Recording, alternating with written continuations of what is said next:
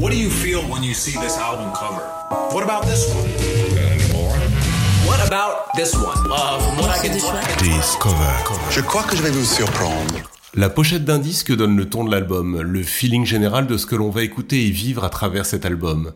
Photo simple, graphisme hipster ou jeu de typo à la manière des disques de jazz sortis dans les années 60, la pochette devient donc une véritable œuvre d'art sans limite, tout en restant un objet marketing qui doit toucher un public le plus large possible. Pour vous, Morceau de choix remet les covers et vous révèle l'origine de ces pochettes qui ont marqué l'histoire de la musique.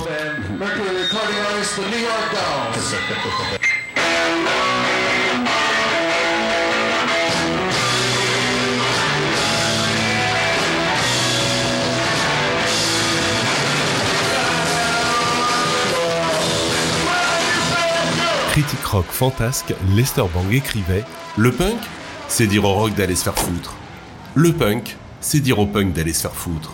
Qui de mieux que les New York Dolls, pionniers de la scène proto-punk new-yorkaise, pour symboliser cette citation group has surfaced at Max's Kansas City and created a sellout.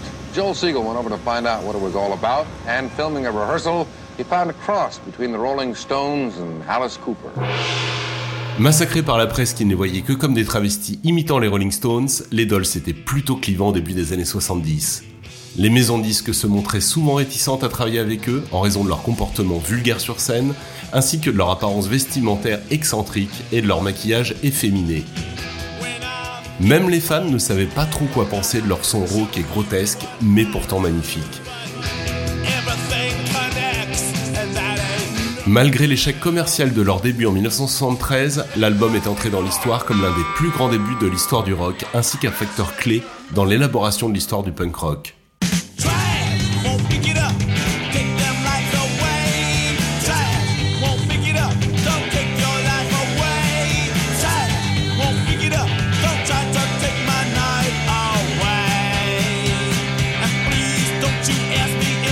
La pochette de l'album est celle de leur premier album éponyme.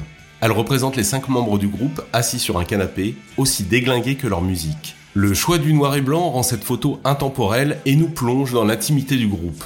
En l'observant, j'ai l'impression d'être dans la pièce avec eux, telle une petite souris, qui, sans le savoir, observerait le groupe à ses débuts révolutionnaires et inédits en 1973.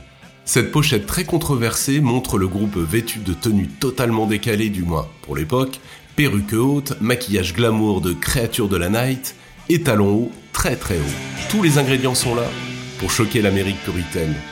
Allons écouter le guitariste Sylvan Sylvan pour un témoignage de première main d'une interview de Guitar World en 2008. La pochette du premier album vient de moi en fait. Mercury avait besoin d'une photo pour la veste, alors il nous a emmenés dans ce magasin d'antiquité avec ses fauteuils de barbier, et j'ai détesté le résultat. Vous ne pouviez pas voir les dolls car tout l'éclairage était terrible. Comment diable pouvait-on voir mes patins à roulettes Alors j'ai couru jusqu'au bureau et j'ai dit attendez, attendez, laissez-moi aller chercher tous mes potes dans la mode. J'avais ces deux amies, Pinky et Diane, elles se débrouillaient bien en tant que designer. J'ai appelé et j'ai dit Pinky, tu dois m'aider. Et elle adorait les dolls. S'il te plaît, tu dois m'aider, une nouvelle session et je n'ai que 6 ou 700 dollars en poche. Parce qu'ils ont dépensé des milliers et des milliers de dollars pour nous emmener dans ce magasin d'antiquité avec des fauteuils de barbier et toute cette merde. Almeu Toshi, qui était le photographe du photographe à l'époque. Toshi venait du Japon et il était assez réputé à New York. Il faisait les couvertures pour Vogue et gagnait 5000 dollars pour ça. Nous avons eu aussi Shin, qui était le coiffeur et qui ajoutait quelques boucles excentriques sur nos coiffures et tout ce genre de trucs. Il y avait aussi un gars américain comme un de ces gars du Mercer Art Center avec des paillettes dans sa barbe. Et il nous a aussi maquillés. Si nous étions trop flamboyants, c'était de sa faute. Je me souviens que Pinky et Diane mettaient du satin blanc et des clous sur ce canapé. Canapé d'ailleurs trouvé dans une poubelle sur Park Avenue. Il était dans une putain de poubelle. Nous nous sommes assis là, et le reste appartient à l'histoire. Je me souviens de Johnny entrant dans la boutique du Maxis et disant On vient juste d'avoir la pochette, regarde Et il adorait ça. C'était tellement cool. Pour l'anecdote, les Dolls se sépareront en 1975 en bons punk qu'ils étaient, en mode autodestruction. Mais leurs prouesses ne sont pas passées inaperçues à Londres. La même année, Malcolm McLaren, qui avait été brièvement leur manager, s'empare de leur concept et formera un nouveau groupe, les Sex Pistols.